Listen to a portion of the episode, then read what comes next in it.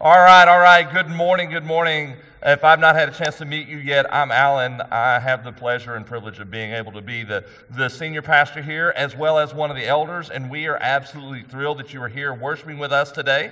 I know some of you are here for your very first time. I had a chance to meet you out in the hallway. If I did not get that opportunity, I would love to be able to do that after the service. I'm I will be out in the hallway again after the service. And if you are a guest, we would love the opportunity to be able to connect with you. And uh, so on the video, you heard about this connection card. You can drop that in the offering plate when it's passed a little bit later. And uh, that way we can kind of reach out to you and give you some information about the church. Hopefully, when you came in, you picked up a worship guide. And on the worship guide on the front side, there are now two QR codes. The top one is about a devotional that we're doing every week. And so this past week, as Ricky mentioned in the video, it was about prayer. And this week, it's about studying God's Word. And, and so I really encourage you uh, to either use that QR code or go on our website and or pick up a printed copy that is out in the rack in the hallway and uh, do this with you and your family as you study God's Word together, as we as a church family study God's Word together. This year we are walking through the book of Acts. And uh, so we are now up to chapter 3. We're going to finish chapter 3 this week. In fact, at the back of your worship guide, there's some sermon notes. And at the very bottom, you'll see that next week we're going to jump into chapter 4 and we'll be looking at verses 1 through 22. But today, we'll be looking at Acts chapter 3, verses 11 through 26. I encourage you to grab your Bible if you've got one with you. And if you don't have one with you, there should be a Bible in the uh, chair near you or underneath you, and you can use that to follow along as we walk through God's Word together. If you don't have a Bible or you need a Bible or you know somebody that does need one, feel free to take that with you. That'll be a gift from us to you so that you can use that in, in your life. Last week, we walked through a passage at the beginning of chapter 3 where we saw an incredible miracle take place where a man who had been lame since birth who was 40 plus years old, was healed by Peter, one of the apostles of Jesus. And so I'm not going to preach that sermon again. You can go back to our website and follow along there. But I do want to read three verses out of the first section of chapter 3 to kind of give us the orientation of where we're going today. Chapter 3 of Acts, verse 6, whenever Peter encounters this man, it says, Peter said to this man, I don't have any silver or gold to give you, but what I do have, I give to you. And then he says, In the name of Jesus Christ of Nazareth, rise up and walk. And the man was instantly, suddenly, instantaneously, completely healed. And then we see the result of that in verses 9 and 10. It says, And all the people that were there at the temple saw the man walking and praising God. And they recognized this man as the one who had been sitting at the beautiful gate of the temple asking for alms or help. And they were filled with wonder and amazement at what had happened to him. So this morning, we're going to pick up this story. We're going to see what happens with this crowd that's amazed at a miracle that took place. Doesn't necessarily mean they believed in what took place as far as from God, but they knew that this guy had been sitting at the gate day after day after day asking for help, been lame since birth. Something radically changed this guy.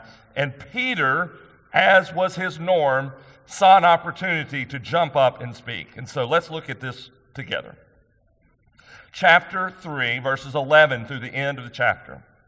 It says, While the man who had been healed clung to Peter and John, all of the people, utterly astounded, ran together to them in the portico called Solomon's. And when Peter saw it, he addressed the people Men of Israel, why do you wonder at this? Or why do you stare at us as though by our own power or our piety we have made him walk? The God of Abraham, the God of Isaac, the God of Jacob, the God of our fathers glorified his servant Jesus, whom you delivered over and denied in the presence of Pilate when he decided to release him. But you denied the holy and righteous one and asked for a murderer to be granted to you. And you killed the author of life, whom God raised from the dead. To this we are witnesses. And his name, by faith in his name, he's talking about Jesus, has made this man strong, whom you see and know. And that faith that is through Jesus, has given the man this perfect health in the presence of you all. And now, brothers, I know that you acted in ignorance, as did also your rulers. But what God foretold by the mouth of all the prophets, that his Christ would suffer, he thus fulfilled.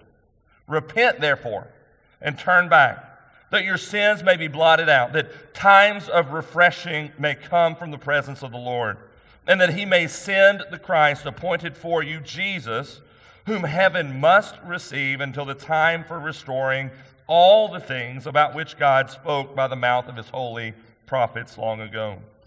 Moses said, The Lord God will raise up for you a prophet like me from your brothers. You shall listen to him in whatever he tells you. And it shall be that every soul who does not listen to that prophet shall be destroyed from the people. And all the prophets who have spoken from Samuel and those who came after him also proclaim these days. You are the sons of the prophets and of the covenant that God made with your fathers, saying to Abraham, And in your offspring shall all the families of the earth be blessed. God, having raised up his servant, sent him to you first to bless you by turning every one of you from your wickedness. This whole text is a beautiful explanation of the Christology of Jesus. And when we say Christology, it's a study of Christ. That, that last song we sang was, was pretty good in describing who Jesus is. That, that God sent his Son to this earth, that Jesus took on flesh and became one of us. And in this text, Peter steps forward and says, Let me explain to you what took place. Let me tell you how this man was healed. And the way this man was healed by, was by the power of the name of Jesus. This morning, whatever circumstances you find yourself in, whether you find yourself hopeful, whether you find yourself discouraged, whether you find yourself stressed and anxious, whether you are healthy or not, the power of the name of Jesus is what we need. And so, just as God brought healing to this man, in the name of Jesus, he's bringing restoration and healing to us as well. So, let me kind of set up this, you kind of share the setting of the story. This man was healed at what was called the Beautiful Gate, right there at the temple in, in Jerusalem. And it was the hour of prayer. It's three o'clock in the afternoon, we find, and, and everyone's headed to the temple to pray. And this man, like he does every day, is asking for help, begging for help because he's lame from birth. Peter and John encounter him and they don't give him money, but instead they heal him in the name of Jesus. And so it said that they went on into the temple, and then no doubt the word began to spread, and people began to hear of what took place. And so a crowd quickly swarmed around them, and, and it says there that they were at Solomon's portico. They were at Solomon's portico. So let's kind of look at where Solomon's portico is real quickly. You'll see on the screen we have uh, the temple. Uh, this is a model of the temple. And our perspective or vantage point would be on the east side of the temple. It would be as if we were at the, the uh, Mount of Olives, okay? And so uh, on the other side over here would be the western wall, which is oftentimes referred to as the Wailing Wall, which a portion of that wall is still there today, and the rest of the temple was, was uh, knocked down. So there's the Western Wall. This is the Eastern Wall right here. And then in here we have, well, we have the court of the Gentiles, and then we have uh, uh, the outer court, and then you move on in towards the, the holy place and the Holy of Holies. All right? So the Solomon's porch or portico is actually right here on the eastern wall. We're not looking at it, we're looking at the backside of it, but uh, you can imagine it looks very similar to this with the columns or the colonnades, but there's a little porch there, a little gathering place, and that's where everything is taking place. Right inside of the walls of the temple, they are having this conversation as, as Peter shares with them what took place. A couple of things that we know about the uh, Solomon's portico is it's at the eastern edge of the temple, right at the court of the Gentiles, so everyone would be able to kind of gather there. And we also find you want to may want to jot this down on your sermon notes. I'm not going to take the time to turn to the verse, but we find that Jesus taught there. John chapter 10, verse 23. One of the times that he's in the temple, at least one of the times he's in the temple, he's preaching and teaching there at Solomon's portico. We also find not only this reference in the book of Acts, but also another reference in Acts chapter 5, verse 12. And according to Acts chapter 5, verse 12, it appears that the early church oftentimes gathered there. So this was a common place for the early church to gather as they would go to the temple, understanding that the temple was a place to worship God, but that they were worshiping the Messiah, Jesus Christ. And so here is where everything's happening. It says there in verse 11 that everyone was utterly astonished. It's like we've taken what was said in verse 10, where it says that they were amazed, they were in wonder, and, all of this, and it's intensified. It's a stronger form of the word wonder as word begins to get out there. In other words, all eyes and all ears were on Peter and John and this man, and they wanted to know what happened. And so Peter, quite the opportunist in a good way, looks in verse 12. It says, When Peter saw all of this, he stepped forward and began to address or speak to or preach Jesus.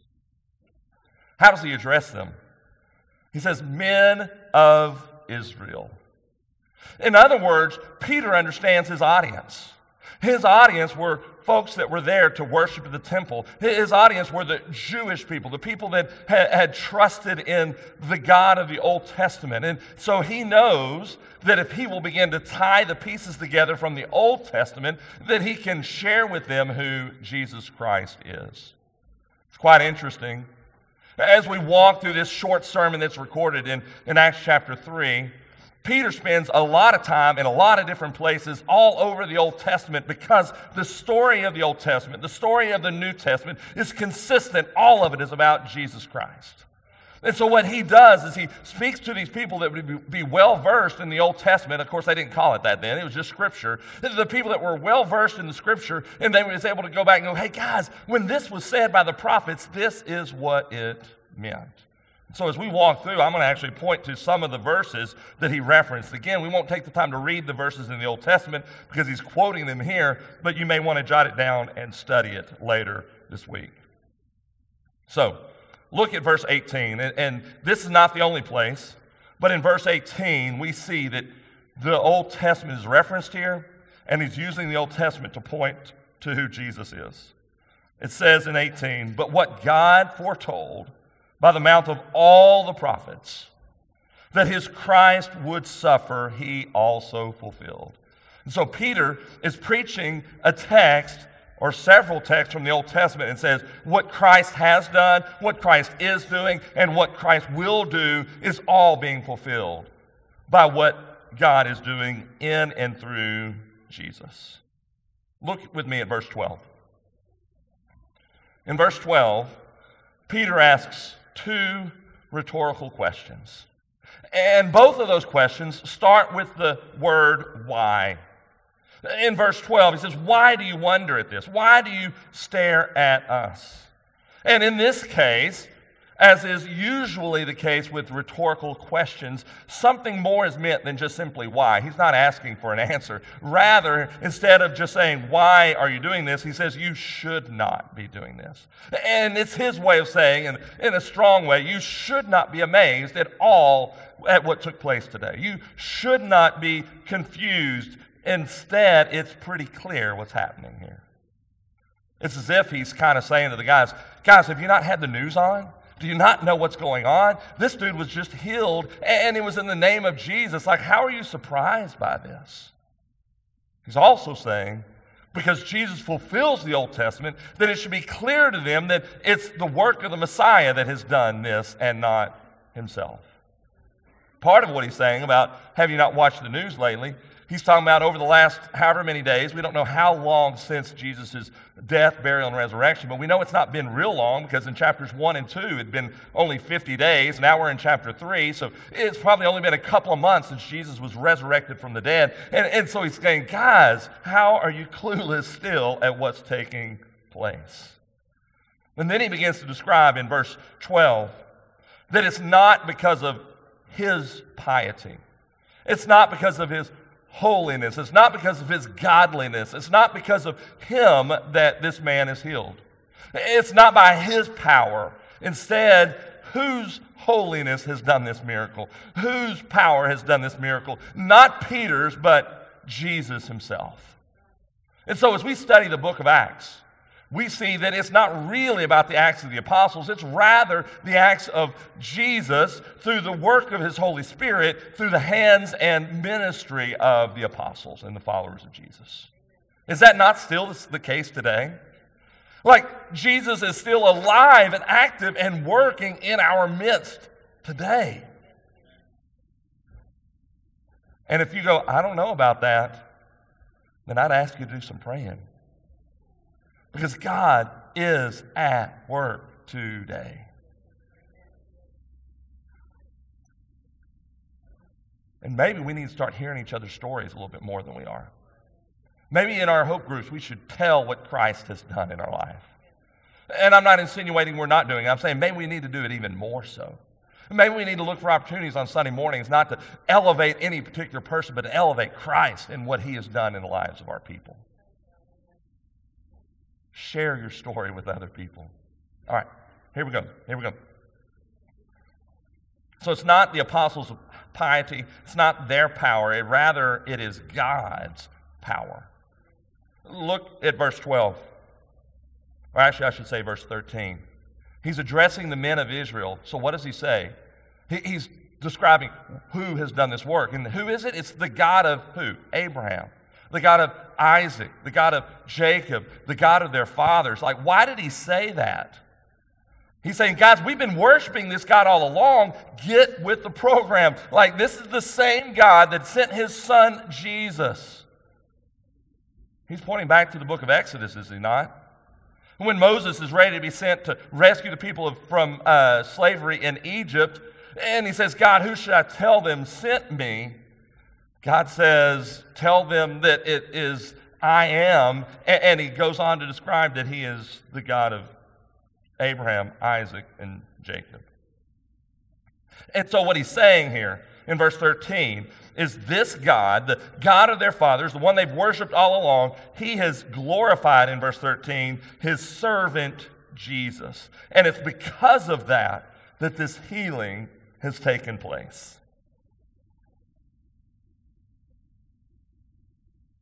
So it's the work of God through the glorification of his son Jesus that this healing has taken place. As I was reading commentaries this week, I found a quote from a scholar, uh, maybe you've heard of him before, John Stott, and here's what John Stott said. He said, The power for the healing, the power was Christ's, the hand was Peter's. It wasn't the power of Peter, but God chose to use Peter to be his instrument just as he wants to use us to be his instrument in the world today. So that brings us to my, my points that are on your sermon notes. The first one is this I've already said it quite a bit, but let's say it again. There is power in the name of Jesus. There's power in his name. Stay with me. I, I want you to understand what I mean when I say there's power in his name. It's not some kind of magical word. It's not some kind of abracadabra kind of thing, but there's power in Him, in His name. Verses 13 through 15, we're not going to, or actually verses 13 through 16, we're not going to read each line right this second, but verses 13 through 16 demonstrate the fact that it's the power of the name of Jesus that did the healing. Again, I remind you what happened in verse 6 when the actual healing took place. What happens in verse 6 is Peter says, In the name of Jesus Christ of Nazareth, rise up and walk. So, from the very beginning, we see that it's the name of Jesus that did the healing. And when we say the name of Jesus, we mean his character, we mean his power, we mean his authority. So, whenever we say that the name of Jesus has power, we're talking about him, himself, his, his character, his power, his authority. In verses 13 through 16, we see several names or descriptions of Jesus. I want us to walk through it. Because if it's the power in the name of Jesus, we need to understand better who he is. And so, starting in verse 13, walking through 16, you can follow along with me. We see, first of all, that Jesus is the servant of God. The servant of God. We see that in verse 13. We, we, we understand that he is God of Abraham, Isaac, and Jacob and their fathers, and that Jesus has been sent as his servant. Doesn't mean he's less than God because he's fully God. He's one of the Trinity, but he is listed here in verse 13 as the servant of God. The God of the promise, the God of the nation. He is at work today still. You may want to jot this down. It's probably a passage you're fairly, uh, familiar with. Isaiah chapter 52, verse 13 through Isaiah 53, verse 12. So the ending of Isaiah 52 and all of Isaiah 53, it describes the Messiah. It describes the suffering servant. The word servant is used. So that's one place in the Old Testament that whenever Peter points to the fact that Jesus is the servant of God, he would have been um, hinting at Isaiah chapter 52 and 53. One thing I want to say about Jesus being servant Jesus himself said that he came to be a servant, right? And then, as he described the fact that he came as a servant, he says that we are to likewise go out and to serve others. I encourage us, I implore us, I exhort us today stop acting like it's all about you. I need to stop acting like it's all about me. And we need to step forward with the heart of Jesus and serve those around us. Did Peter and John know this guy at the temple gate? I don't really think they knew him. They'd probably seen him before, but they didn't really know him. And yet they served this man.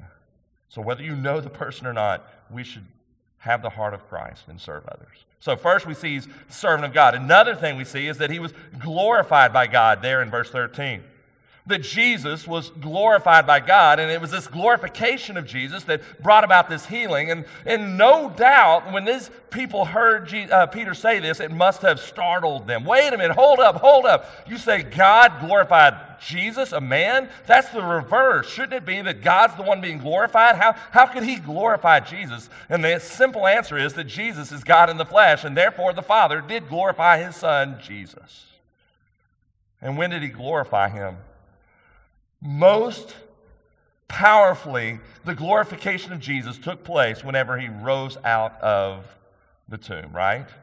We also see hints of it when he is on, uh, uh, on uh, the, the Mount of Transfiguration.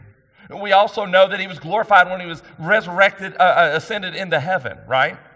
So the Father has glorified Jesus and therefore placed him on his throne. Follow along with me in John chapter 17, and we are going to read these verses. John 17, we see Jesus' words about him being glorified. This is referred to as the high priestly prayer. Jesus prayed this prayer the night that he would be arrested, just a matter of a couple or a few hours before his arrest. And here's what it says in John 17, verses 1 through 5. When Jesus had spoken these words, he lifted up his eyes to heaven and he said, Father, the hour has come. Glorify your Son, that the Son may glorify you, since you have given him authority over all flesh to give him to give eternal life to all whom you have given him. And this is eternal life, that they know you, the only true God, and Jesus Christ, whom you have sent. I glorified you on earth, having accomplished the work that you gave me to do. And now, Father, glorify me in your own presence with the glory that I had with you before the world existed. Jesus is the glorified Son of God. So, my thought for us is this since he is the glorified Son of God, it's our job, it's our responsibility, it's our pleasure that on a daily basis, not just on Sunday mornings when we sing a song, that we would glorify him as well. That we would live a life that would bring him glory and honor. Let's keep looking at some titles that he gives to Jesus. It says that he is the holy and righteous one. We see that in verse 14. It says that Jesus is the holy and the righteous one. He is pure, he is spotless, he is sinless, and he is the one who makes us righteous if we place our faith and our trust in him. He is the one that brought righteousness through his life, his ministry, his death, his burial, and his resurrection. Guys, it's not us bringing righteousness to the table because we have none to bring. It's all His righteousness. I'd encourage you to look up this verse today Isaiah chapter 64, verse 6. Isaiah 64, 6. It says that our righteousness is nothing but filthy rags.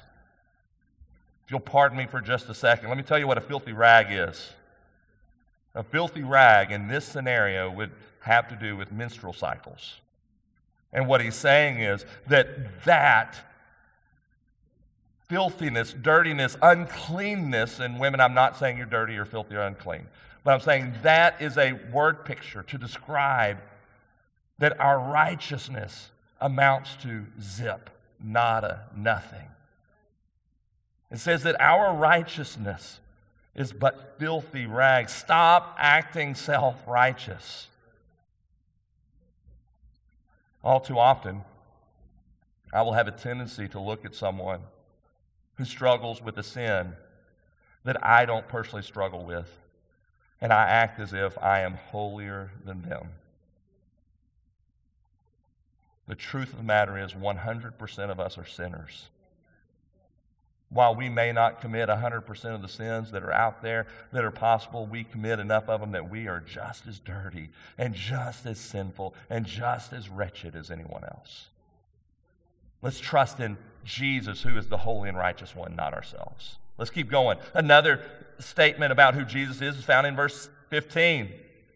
It says you killed the author of life. There's a, there's a kind of a, a, a, humor or an irony, I should say, in that. Like, Jesus is the author of life, and yet you tried to kill him as if that really was going to work. Jesus is the author of life. He leads to life, He's the source of life. It, it happens as a result of faith in Him. He is the only true source of life. We've got to stop chasing other things.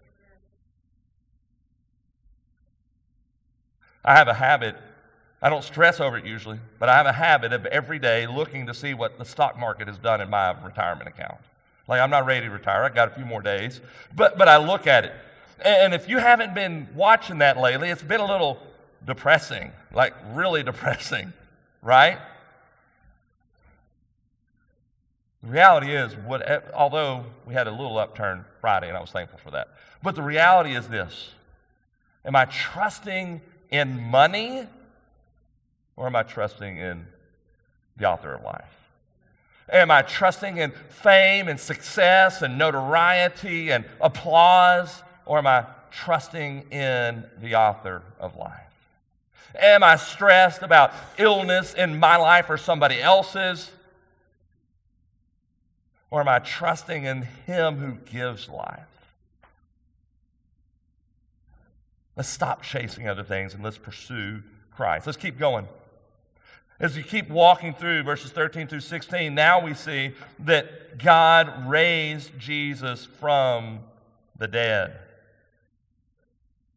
God raised him from the dead. If you haven't already noticed in the book of Acts, time and time and time and time again, the resurrection is declared and shouted from the rooftops because our faith is nothing without the resurrection of Jesus Christ. It's the basis of our faith, is it not? That's why I'm excited about April 17th, is Easter Sunday. Like we're going to come and worship Jesus. There, there is no better time than April 17th to invite somebody to come with you. we're going to be the witnesses that Christ has called us to be, then all we got to do is, in, is share the gospel. Sometimes it's sitting down and telling the gospel point blank, and I encourage you to do that quite often. And sometimes it's first inviting somebody to come to church with you. So this morning, as you leave, I encourage you to stop and pick up one of these cards that some folks are going to be holding. This is a, an invitation. It has descriptions of what's happening Easter weekend and leading up to it. Take this with you and invite someone this week to join us for worship on Easter Sunday. But the resurrection of Christ is what it's all about. Let's look at verse 16. Based on who Jesus is, verse 16 is a, an amazing verse. The grammar's a little bit confusing, and he repeats himself quite a bit, but there's a reason behind it. It says, in his name, Jesus' name, in his name, by faith in his name, has made this man strong, whom you see and know. And the faith that is through Jesus has given the man this perfect health in the presence of you all. In this one verse, in this one sentence, Peter declares clearly and boldly that it's faith through Jesus that has made this man whole. You see, the word faith is listed twice. You see, the word name is listed twice. Uh, the name Jesus is listed another time. It's a strange, kind of convoluted, grammatically speaking verse, but it's clear. The message is clear. There's no hope outside of Jesus. There's no power out of Jesus, outside of Jesus. There is hope in the name of Jesus. There's power in his name. There's authority in his name. It's by trusting in his name that this man was healed. So the question is who tr- whose trust?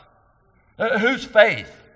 Scholars will debate this. They're like, okay, is it, is it the man's faith that brought the healing? Is it Peter and John's faith that brought the healing? Is it both of their faith that brings the healing? And, and different guys say different things, but we know this for a fact that when Peter and John saw this man, they knew that Jesus was prompting them to bring healing to him through the power and the name of Jesus. And therefore, we at least have the faith of Peter and John.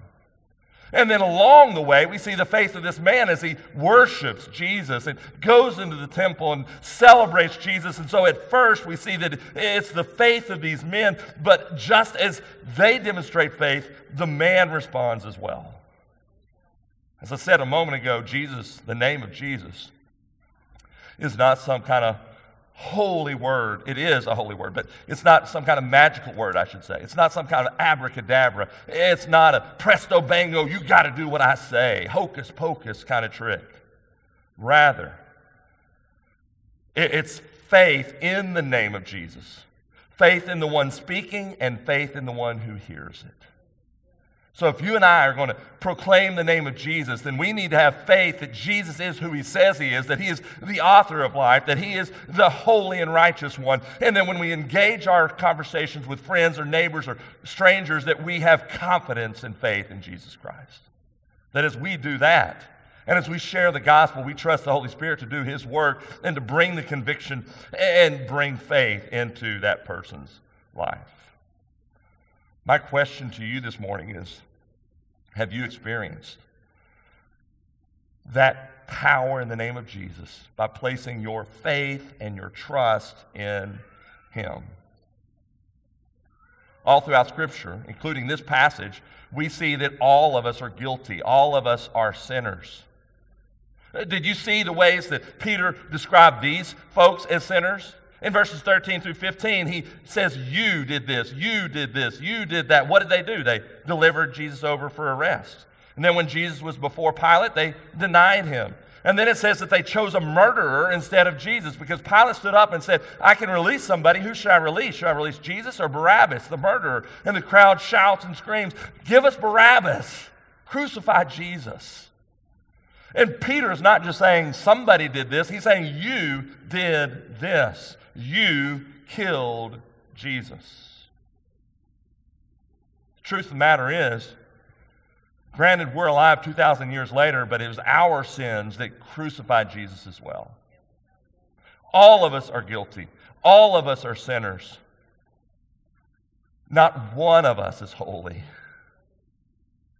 And so the basis of faith, the need for faith, is the fact that we are sinners separated from a holy God. But there's an amazing solution, and that solution is the good news that forgiveness is available. Look at verse 19.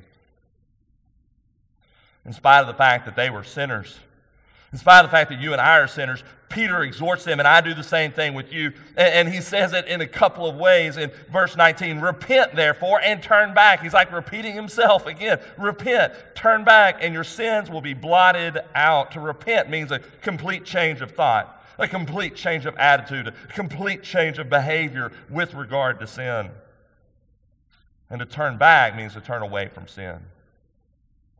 We're reminded in Ephesians chapter 2, verse 8, that it's not our doing uh, of faith. Rather, faith is a gift from God. And so, even faith is something that God gives to us. But faith is needed to repent of our sin and turn back. And then I love the fact that it says our sin is blotted out. I'm going to show my age here. I'm turning the dial back to 1980.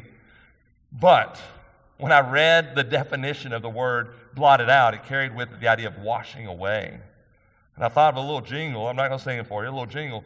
You remember the little jingle says, I'm going to wash that gray right out of my hair? Like, I don't understand how you theoretically can wash gray out of your hair. I don't think it's possible, right? Like, I don't think you can wash it out. It's there, right? Uh, maybe it was dyeing it. I have no idea. But the little jingle said, I'm going to wash that gray right out of my hair, right? Oh, I might need to do that pretty soon. the reality is this Jesus' righteousness, his ministry, his death, his burial, and his resurrection blots out, washes away our sin. And when Jesus does that, you'll see on your notes, he brings complete refreshment and restoration. Jesus brings complete refreshment and restoration. We see that in verses 20 and 21. Let's consider the word refreshing. You, will see it listed in there in 20. It says that times of refreshing may come from the presence of the Lord. By the way, the word presence here is actually the word prosopon, which means face of God. That, that there is refreshment when we're in the presence or in see the face of God in our lives. This is the only time this phrase is used, refreshing, in the New Testament. And this refreshing points towards the eschatological uh, age of salvation. Eschatological age just means the end times. And, and so, whenever he says refreshing is available, it's pointing to the end days that ultimately sin is washed away. It also refers to a, a sense of rest. I was in the, the core class this morning. They were talking about what does it mean to experience the rest of God. I, would encourage you to jot this uh, down and, and maybe go back and read it sometime this week. Hebrews chapters 3 and 4. In Hebrews chapters 3 and 4, we see that God offers a rest to his people. And this time of refreshing is like that rest. And ultimately, it points to Jesus' return. It says there in verse 20 that Jesus is in the presence of God and that he will one day send Christ who's appointed for you when he returns. So not only does Christ bring refreshment, he also brings restoration. We find that in verse 21. It says that until the time of restoring all the things, restoring, meaning that there is a time coming when God will restore everything as it should be at Jesus' return. It's a return to the perfect state before the fall, before sin entered the world, that everything will be restored to the original creation's perfection, uh, um, to the original creation's perfection that God gave it. We sometimes talk about the grand narrative of Scripture. We see that throughout Scripture, there's creation, fall, redemption and restoration, meaning that God created everything, that He created us in His image, that He created us to bring Him worth and honor and glory. We don't bring Him worth, sorry, bring Him honor and glory. But that sin entered the picture and there came the fall of man, and then redemption's available through Jesus, and one day God's going to make it right again when He restores everything as it should be. So, this idea that Jesus brings refreshment, that Jesus brings restoration, it begins at the moment of conversion when we experience His forgiveness. We experience it in a limited regard here on this earth. And the day is coming when we will see Him face to face and all will be made right again. That final day will be wonderful. But in the meantime, we have seasons or times of refreshment in the present. I want to ask you a question. Are you worn out this morning? Are you worn out? Are you tired? I know the other elders can affirm with me the number of times we have heard people say over the last six months or so, I'm just worn out. I don't have enough digits to count them. There's just something about this season of life that perhaps started with COVID. Actually, probably started before then, but COVID just kind of amplified it. And then we have political stuff and racial stuff and economic stuff and yeah, yeah, and back and forth, all kinds of things. And I'm not just talking about here in our church, I'm talking about in society as a whole. And it's just drained us and worn us out. My question is are we looking to something or someone to bring restoration or refreshment? The only answer to that is Jesus Christ. He is the only one that brings refreshment. If you're looking to us as your elders to bring refreshment, you will not be ultimately satisfied. It's our job to shepherd you well. It's our job to take you to the water. It's our job to take you to Jesus. Not because we are priests or holy, but because it's our job to shepherd you well. But ultimately, it's not us that brings refreshment. Ultimately, it's not a strategy that brings refreshment. Ultimately, it's not a schedule on the church calendar that brings refreshment. Ultimately, it's not who's in office that brings refreshment. Ultimately, it's not the price of gas at the pump. Refreshment comes from Jesus Christ Himself. We've got to get back to that truth.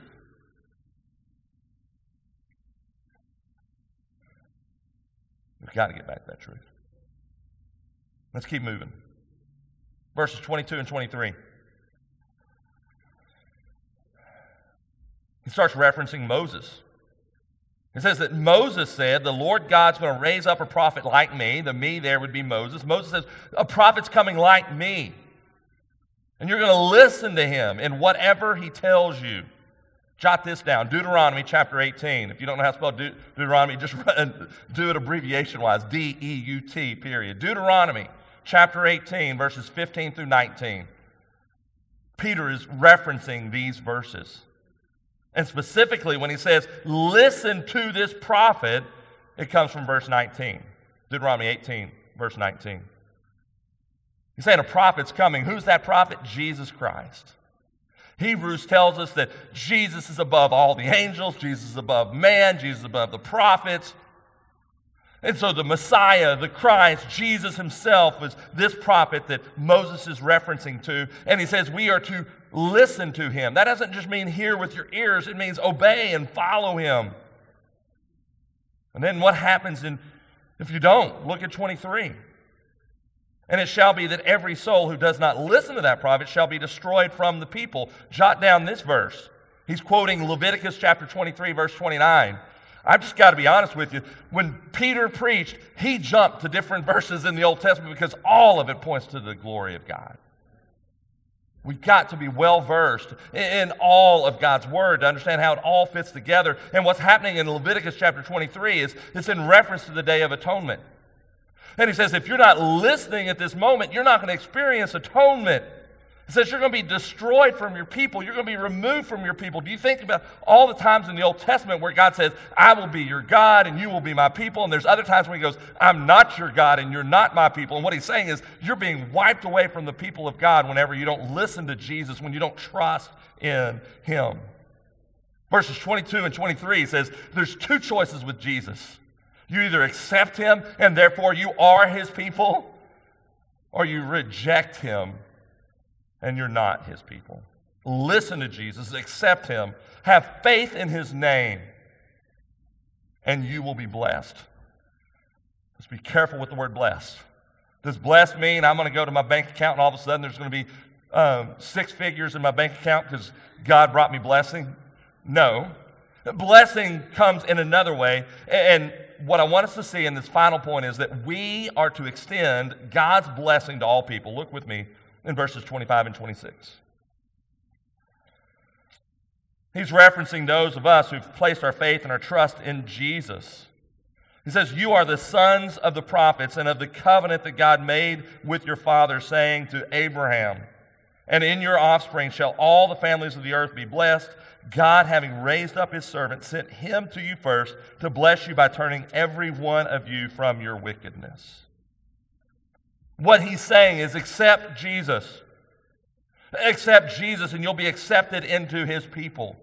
He's talking to the people of Israel. They understand what this covenant to Abraham was about. They understand what it means to be children of Israel. He's calling them to not just be children of Israel, he's calling them to be children of the Son of God and trust in Jesus for salvation.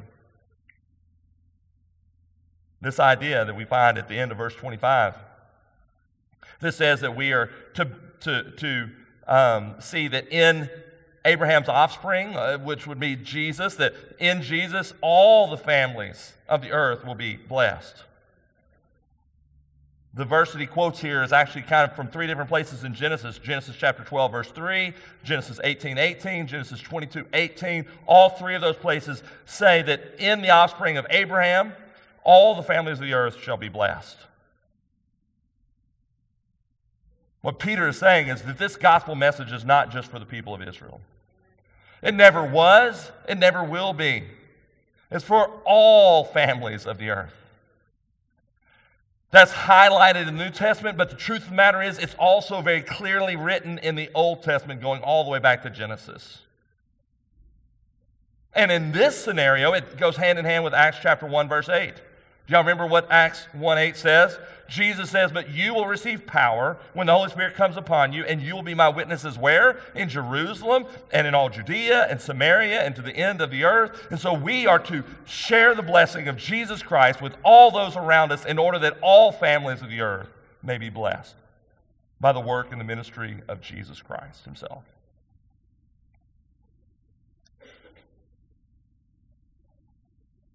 How does this blessing come? We see in verse 26. In verse 26, it says that God sent his servant, Jesus, that he sent him first to the Jews, and that he sent him, him to bless you. How? By turning every one of you from your wickedness. The only way to experience the blessing of God is to experience the forgiveness of sin that Jesus himself provides for us. That points us back to verse 19. Repent, turn back, and your sins will be blotted out. Turn to God. Trust Him. See where your sin is and repent of that sin. And when we repent of that sin, then we will experience the full blessing of God. But that blessing of God is not to be contained to ourselves. It says that this blessing is to be passed to all the families of the earth. So, my question for us is will you begin to bless others? Will you begin to point them to Jesus? Will you point them to the one who brings blessing?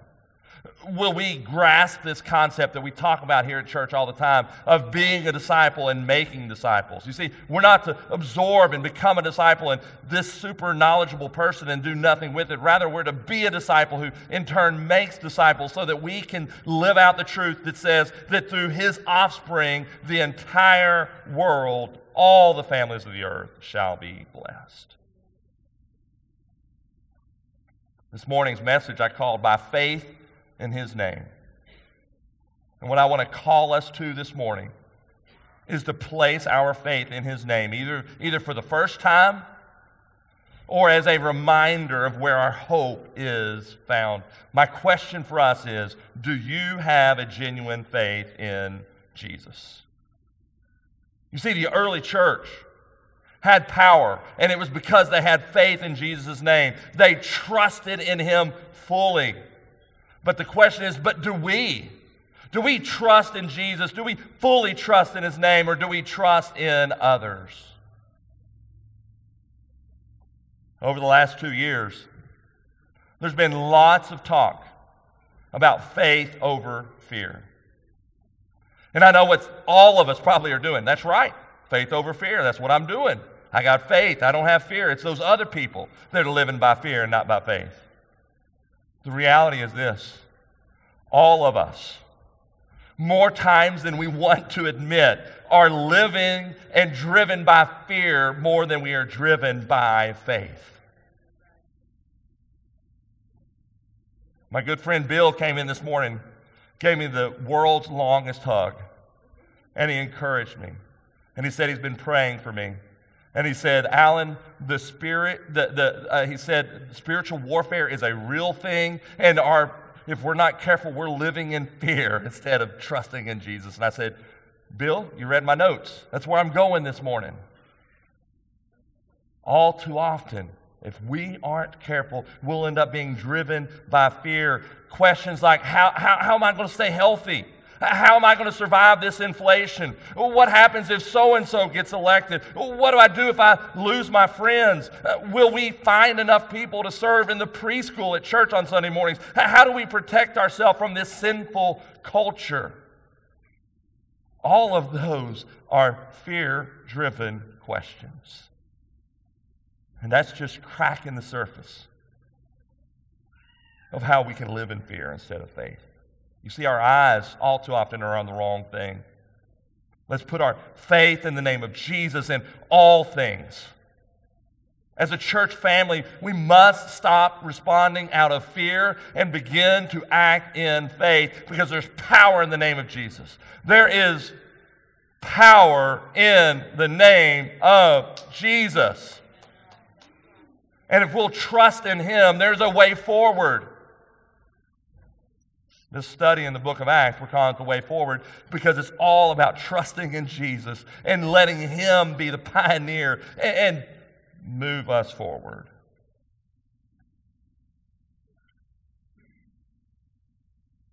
Let me give you some possible next steps. In just a moment, we'll pray.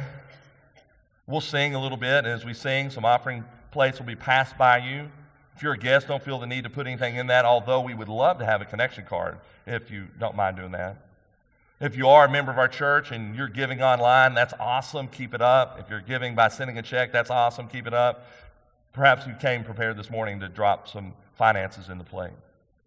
Maybe you need to grab your connection card, make a spiritual decision, and jot that down and drop that in the plate. But as we consider what we're going to do with our next steps, here's some possible ones. First of all, this one. Number one, shift from faith, sorry, shift from fear to faith. Faith in the name of Jesus because he is all powerful. A second next step could be trusting in Jesus for your salvation for the very first time. A third next step could be becoming a member of this church. You can't join the church this morning, but you can sign up to be a, a part of the membership classes happening next Sunday after the service with childcare and food pr- provided. But we need you to sign up uh, at, at, at, at the website. If you need help signing up, let me know, but that's next Sunday. Another next step could be I'm committing to finding my rest in Jesus and not anything else. Another next step could be devoting yourself to prayer and the Word, just like we talked about with these, um, with these uh, devotionals that we're doing each week. And you want to commit yourself to, to prayer and God's Word. And then the last thing that I want to point out is maybe you commit to invite at least two people to come with you on Easter Sunday morning. I don't know where God's calling you, but I do know this there is power in the name of Jesus. We need to have our faith in Him and in Him alone.